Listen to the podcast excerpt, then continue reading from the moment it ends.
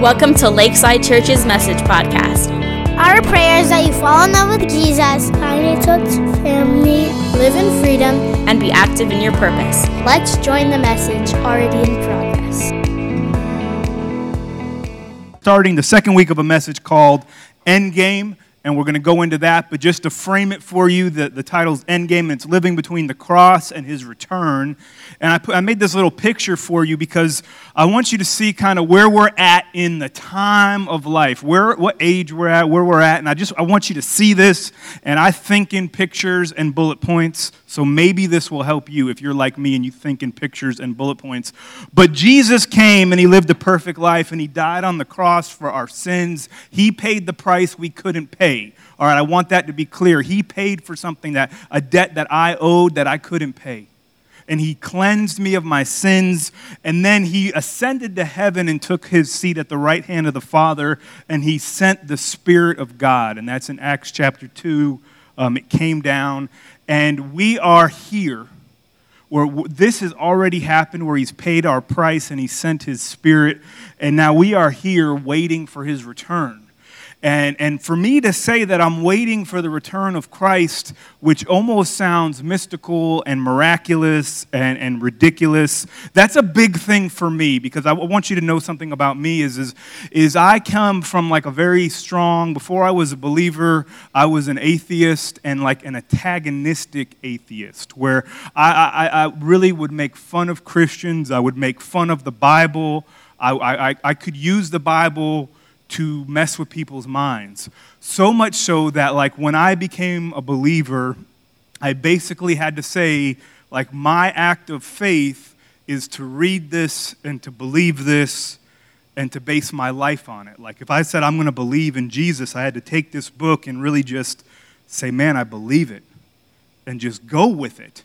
And um, the antagonistic side didn't change too much. Uh, in Bible school, I went to Bible school and uh, they had this class where you had to lead each other to the Lord in front of the class. Like they had all these Bible students that wanted to be pastors. And so they put me up there and somebody had to lead me to the Lord. And like I almost took his faith away. You know, I had to repent. I was like, I'm sorry.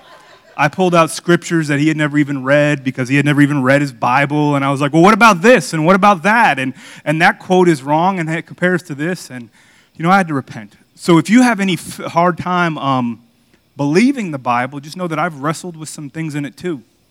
And there's some things in it that I've, I've prayed about and I've searched through, but, but I really believe it's true. And this is the story that it tells is that the cross has happened, it's done, it is finished. The Spirit is sent, He is here, He is with us, and Jesus is coming back. And so the question I have to answer for myself and that I want our church to be able to answer is, is so like, what do we do now? If this has happened, like, how do we live? And so I'm going to attempt to do that, and I'm going to pray and invite the Lord to help me out, and then we will talk um, a little bit more. But Father God, I thank you for your word. I thank you for your truth. I thank you for your spirit. We pray that you would be glorified today, and that your word would be spoken, and that we could learn something and grow in the knowledge of you. In Jesus' name. Now, we're going to read a crazy story. This is going to be crazy. It's going to be wild. It's in the book of Acts, uh, chapter 19, verse 13. And so we're going to turn there. We're going to read through it. It's also one of my most favorite stories, but it is wild. So I'm going to preface it with that. And so I'll read through it and try to explain what's going on. It says A group of Jews was traveling from town to town, casting out evil spirits. These were not believers, they were Jewish people. They were people that were um, followers of Moses. Um, if you read some of the historical documents outside of the Bible, there's um, stories, and you know, this is just free, all right? This is free, it doesn't cost you anything. But there were stories that outside of biblical writing, Solomon had actually written down ways for the Jews to cast out evil spirits. And so they were known throughout the ancient world um, to be able to do this. And yes, we're talking about evil spirits today. And I, I do want to say, I, I do believe evil spirits are real, but I also believe this chair is real, okay? And I don't want to overemphasize evil spirits, but I do believe that they are real. And it says, they tried to use the name of the Lord Jesus in their incantation. Solomon had actually, uh, according to the historical record, had given them some, some things that they could do to expel evil spirits. And so they had these other writings that are not in the Bible, but they did have access to back then. And so they tried to add Jesus into that mix. They took what they already had from their previous documents, and they had seen the disciples go around and Jesus' followers using the name of Jesus in their incantation, using the name of Jesus like a magic word, hocus pocus, open sesame. And they wanted to add it in there as they went around doing what they did. And they said, I command you, they're talking to some spirits, I command you in the name of Jesus, whom Paul preaches, to come out. And this is why I love this story. The seven sons of Sceva, a leading priest, were doing this. But one time, when they tried it, the evil spirit replied, I know Jesus and I know Paul, but who are you? And in verse 16, it says, The man with the evil spirits leaped on them, overpowered them, and attacked them with such violence that they fled from the house naked and battered. That's awesome. Come on now, there's good stuff in the Bible. Verse 17, it says, And the story of what happened quickly spread throughout all Ephesus to the Jews and to the Greeks, and a solemn fear descended on the city and the name of the Lord Jesus was greatly honored. But I want to uh, pay special attention to verse 14, I'm sorry, 15, where it says, I know Jesus and I know Paul, but who are you? And I think that's a question that you need to be able to answer about yourself. Um, see, I believe the spiritual world is real. I do think, and I want to qualify this, so hear me and don't think I'm saying something that I'm not. There are real physical ailments. People also have mental ailments that are not spiritually related. There are physical ailments in people's brains that also affect the way they think. Not everybody who acts like a weirdo is demon possessed. Some people suffer depression or anxiety or, or all kinds of things, and that is not a demon. I'm not saying that every single thing somebody faces is a demon, but I will tell you that demons are real. And if you read the Bible and you go through the, from the Gospels through Acts through the rest of the book, um, it does seem to say that demons can affect, affect people mentally. But you know what? Some people, you have trauma. You don't have a demon, you have trauma, you have pain, you have hurt. You, you might have a, a deficiency in your physical body. But I do believe the demonic realm is real. I want to put that out there. And this evil spirit was clear to say, I know Jesus and I know Paul. But who are you? They were nobody in the Spirit. They weren't doing something that they should have been doing. And that's the first thing you can write in. Who are you? It's the question that you have to be able to answer. Like, who are you? Are you using the name of Jesus in Christianity like an incantation? Or are you saved by his blood and filled with his spirit? I don't know who you are. Some of you I do. And some of you, I really believe I see the fruit of the Spirit, and I know you're not perfect, just like I'm not perfect, but I see God working in your life, and He hasn't given up on you. And so I don't want to freak anybody out, but you need to ask yourself, who are you? And the way you can do it is not by the words you say or the incantation, of saying in the name of Jesus, but what's coming out of your life as much as what's coming out of your mouth. Because if not, you're playing with something that you shouldn't be playing with. People that have misused the name of Jesus and have clothed themselves in false Christianity, you're playing with fire. You're playing with judgment. And the way the world is going, it's time for the real body of Christ, like Caleb said, to be the body of Christ, to be filled with His Spirit. You have to know yourself. And when I say that is in, in this time, in between the cross and His return, know yourself. Don't judge others. I don't point out anybody in this room or anybody in my life and say, oh, you're a bad person because you're doing this, or oh, you're a good person because you're doing this. But I try to look in the mirror at Chris. Do you look in your mirror and spend as much time observing your spirit as you do your physical body? Do you look in the mirror of your life and say, Am I showing unconditional love? Am I loving my wife the way she needs to be loved, or your husband, or, or your neighbor, or your kids? Am, am I showing forgiveness? Am I, am I pure? Or am I doing things that I know are wrong? And I'm not telling you what's right or wrong, but I know what the Spirit has told me. And I know that when I disobey what God has told me to do, because I do sometimes, I feel bad about it. But I repent and I say, God, forgive me, and your mercy is real, and the cross is real. And so, in this time, you have to know yourself because I believe even the demonic realm will know if you're real. So, you might as well have an idea. Paul, the guy that the demons knew, he says in 2 Timothy chapter 3, he says, Understand this that in the last days there will come times of difficulty. I'm not trying to be a weirdo, the world is ending tomorrow, but I just like, you know, kind of watch the news, kind of see what's going on. And I'm not saying that people don't say this all the time because they do. I can find quotes from, I think it's uh, Socrates talking about how children are just so rebellious, and that was a few thousand years ago. So I don't think it's, you know, anything new, but these are the last days. For the last thousands of years, it's the last days. And I want you to say, what will the difficulty look like? And I pray this doesn't look like you, that you don't look like this. We're going to read the scripture, and I pray that you don't find yourself in these verses. I pray that I don't find myself in these verses, but let's just take a look. Because we want to know who you are, and I want you to know who you are. For people will be lovers of self lovers of self. Now, there, you do have to love yourself, love your neighbor as you love yourself, but this is an unhealthy, excessive love of self. And then it rolls right into lovers of money, proud, arrogant, abusive.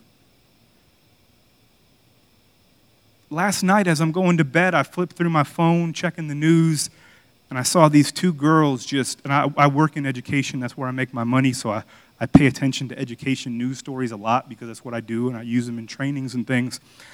But there were two girls that just went up to this teacher at her desk chair, and they looked middle school or young high school, and they were just unloading on this teacher, just beating her down, blow after blow after blow after blow after blow. It's about 45 or so seconds, I don't know, but they were just unloading there's a different feel in the atmosphere. There's a different feel. But when you're so in love with yourself that you get proud, then you become arrogant, and then you become abusive. Because who are you, lady, to tell me anything? You gonna tell me to take notes? Me?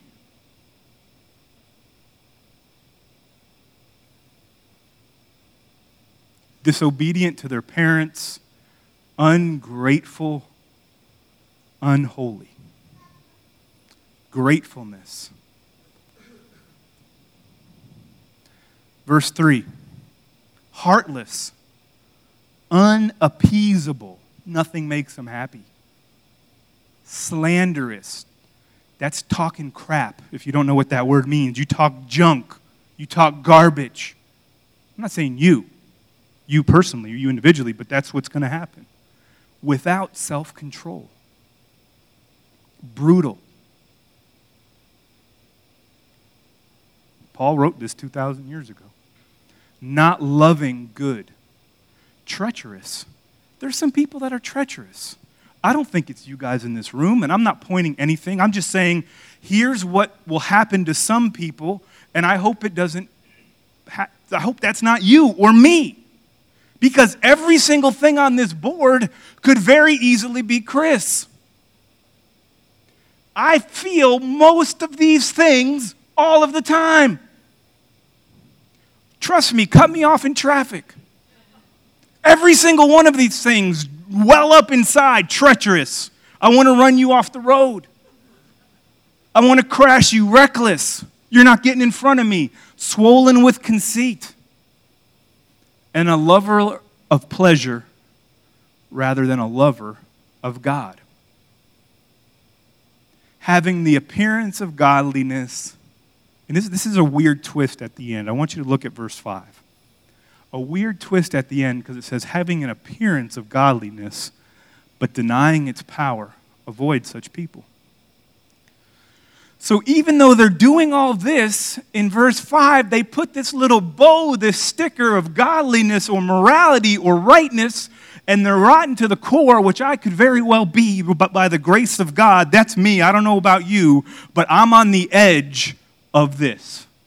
God holds me back every minute. I'm on the edge of this because without Christ, I am not a good person. But having an appearance of godliness, they dress themselves up to look good on the outside, but they deny its power. They deny its power to really change them and to work in them and to make them different. Avoid such people. And I say this because I'm somebody that has dealt with self love. Self love is empty. I've dealt with self love. I've dealt with making myself the God of my own life. And even though you can write that in, self love is empty, the next thing you can write in is that it leads to the love of money to fulfill the love of pleasure. This was my story before Christ. Is, is, is I love myself, I was prideful and I was arrogant, but I was empty in myself, so I needed to find a way to make money illegally, because working was too hard, but doing bad stuff was easy and fun to fulfill my own pleasures, to fulfill what I wanted to do. Because without pleasure, I was stuck in this emptiness. And I became brutal and abusive, and, and everything in those scriptures, that is me without the power of Christ. But I do not deny its pow- his power. I do not deny his power to take me and to pick me up and to change me. And I'm not like I was. but I want you to know who you are. Do those scriptures paint the story of your life? Or do they paint the story of what Christ has saved you from? Do they paint the story of who you are or who you were? Who you don't want to be? The love of money. Starting this church and making the decision, I did everything the church planning people told me to do except for take a salary. That was the only thing I've not done. Not saying I never will, but I've not done yet in two and a half years. And it's almost killed me. I don't mean that lightly. My wife could tell you it's almost killed me. But I got tired of people saying that we're just doing this for money. I ain't doing it for money. So bite me. Sorry, that was wrong. But I'm not doing, yeah, see, I'm not perfect. I told you. But I'm not doing this for money. I'm not selling anything. We don't sell anything in here. First couple months, we forgot to even take an offering. Now, I think giving is good, and I think if you're not giving, me and my wife give. Like, giving is good, and it's, it's a good thing, and we'll talk about that. And I appreciate everybody who gives, and there's people in this church that give faithfully, and I'm not putting giving down. But I, there's no love of money here. There's no love of money. And I want, because that, that makes a difference. And there's certainly no love of pleasure. Putting these chairs down, or not, it's not pleasurable. Nothing pleasurable about these chairs. Nothing pleasurable about some of the stuff that we do, but it's good. And that's why we encourage people to come share the load, serve two times a month. Maybe you can come two times a month in the morning help set up or stay two times a month in the afternoon, help us put stuff up, help us greet, help us with kids. Because it's not about our own pleasure, it's not about our own life. Um, let's keep going in the book of Matthew, chapter seven, and these are really this is really good and encouraging. And I'm you know I know it's uh, it's hard, but you know some of the scripture is a little hard. Uh, verse 21 of Matthew chapter seven it says, "Not everyone who says to me, Lord, Lord, will enter the kingdom of heaven." Ah, there's no magic word. There's no magic incantation. Not everyone who says that, but the one who does the will of my Father in heaven. If you have a problem with those scriptures, take it up with Jesus. Verse 22 On that day, he's talking about his return in that picture. Let's go back up to that picture real quick because I want you to understand. On that day, when he returns and resets things and makes things right, on that day, many, many will say to me, Lord, Lord, didn't we prophesy in your name and cast out demons in your name and do many great things in your name? That's verse 22. In verse 23, he says, And I'll declare to them, I never knew you. Depart from me, you workers of lawlessness. The last point I want to make, and this is what I really feel God has put on my heart for our church for today, is we have to know Jesus and he has to know us. So when I started off with the question of, Who are you? See, we hide ourselves. We don't say who we truly are. We don't say who, what's really going on. We don't, we don't open ourselves up to God and say, God, this is, this is, this is me, the good, the bad, and the ugly, but I, I trust in your mercy for my mistakes, and I trust in your grace that you love me even though I'm not perfect, and I, I know I'm forgiven, but I also know I'm empowered and I'll change. And, and if I stumble, I'm going to get back up and I'm going to keep moving forward. And God, I'm broken and I'm empty without you. Like, that's the attitude, that's the place, that's, that's where you really get to know Jesus. And I don't know, I don't know. I don't know how to make that happen for you. Like, I want you to know Jesus and I want you to love Jesus and I, I want you to meet Jesus because Jesus is so good and he has to know us. Having an appearance of godliness but denying its power. Coming to church is great and I'm grateful you're here and you're beautiful people, but don't have the appearance. Have it in your heart the best worship time, and I'm not, I'm not bragging, I'm just being honest, my best worship time in so long, and can you say something like this, was our dog took a dump and our Roomba thing, it's a cheap knockoff Roomba, I don't even know what they call it, but it's not a real Roomba because it's cheaper than that, but it ran over it, and then I had to clean it out. I put on a worship song. Now listen to me. We're not going to do that on Sunday mornings. We're not going to add that to what we do here. But I sat there because that's what dads have to do sometimes is the poopy jobs, you know. And so I sat there and I had to clean it out and it took forever, but I put on a worship song and I was there, but I wasn't there. I was just loving on Jesus. And my heart was full of him and I was it was good. It was awesome and and it really made that a better experience than it could have been. I'm not saying to try to set your worship time up like that.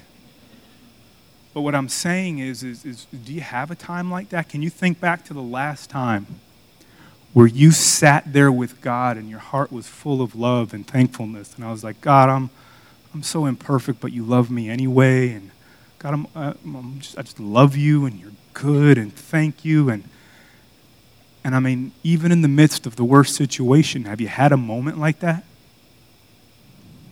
Do you know him? Do you know him? Does he know you? And like you want him to know you. Does he know your name?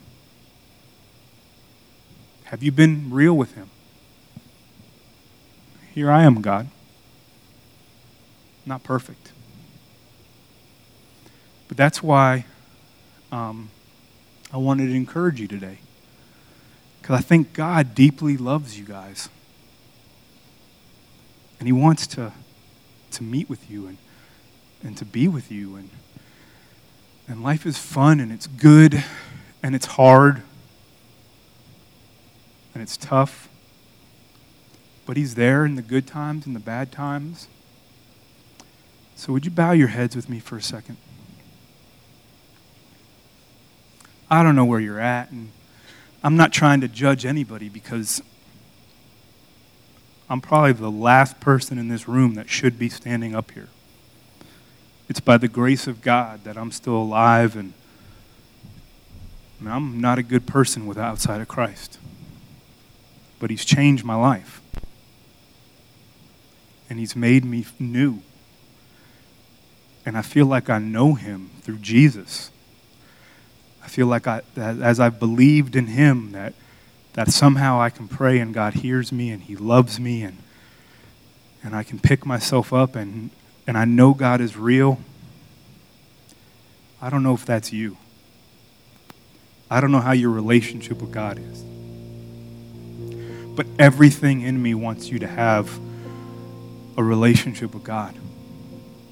Everything in me wants you to love Jesus and, and to know Him. That you would know Him and you know how much He loves you. Everything in me wants you to know that it's not just a story in a book, but it was something that God did for you. And that He's like sitting here saying, I love you and I want you, and just be real, be open. You could be broken I'll heal you. You could be sinful and I can forgive you. I can fix you. I can change you. He loves you deeply. But if you'd be honest, maybe in this room with every head down and every eye closed, just for a few seconds, give people their privacy. If you'd be honest before God and say, God, I, need my relationship with you fixed. I need it fresh. I need to be stirred up. I need to come back home. If that's you, would you put your hand up wherever you're at? Amen. Amen.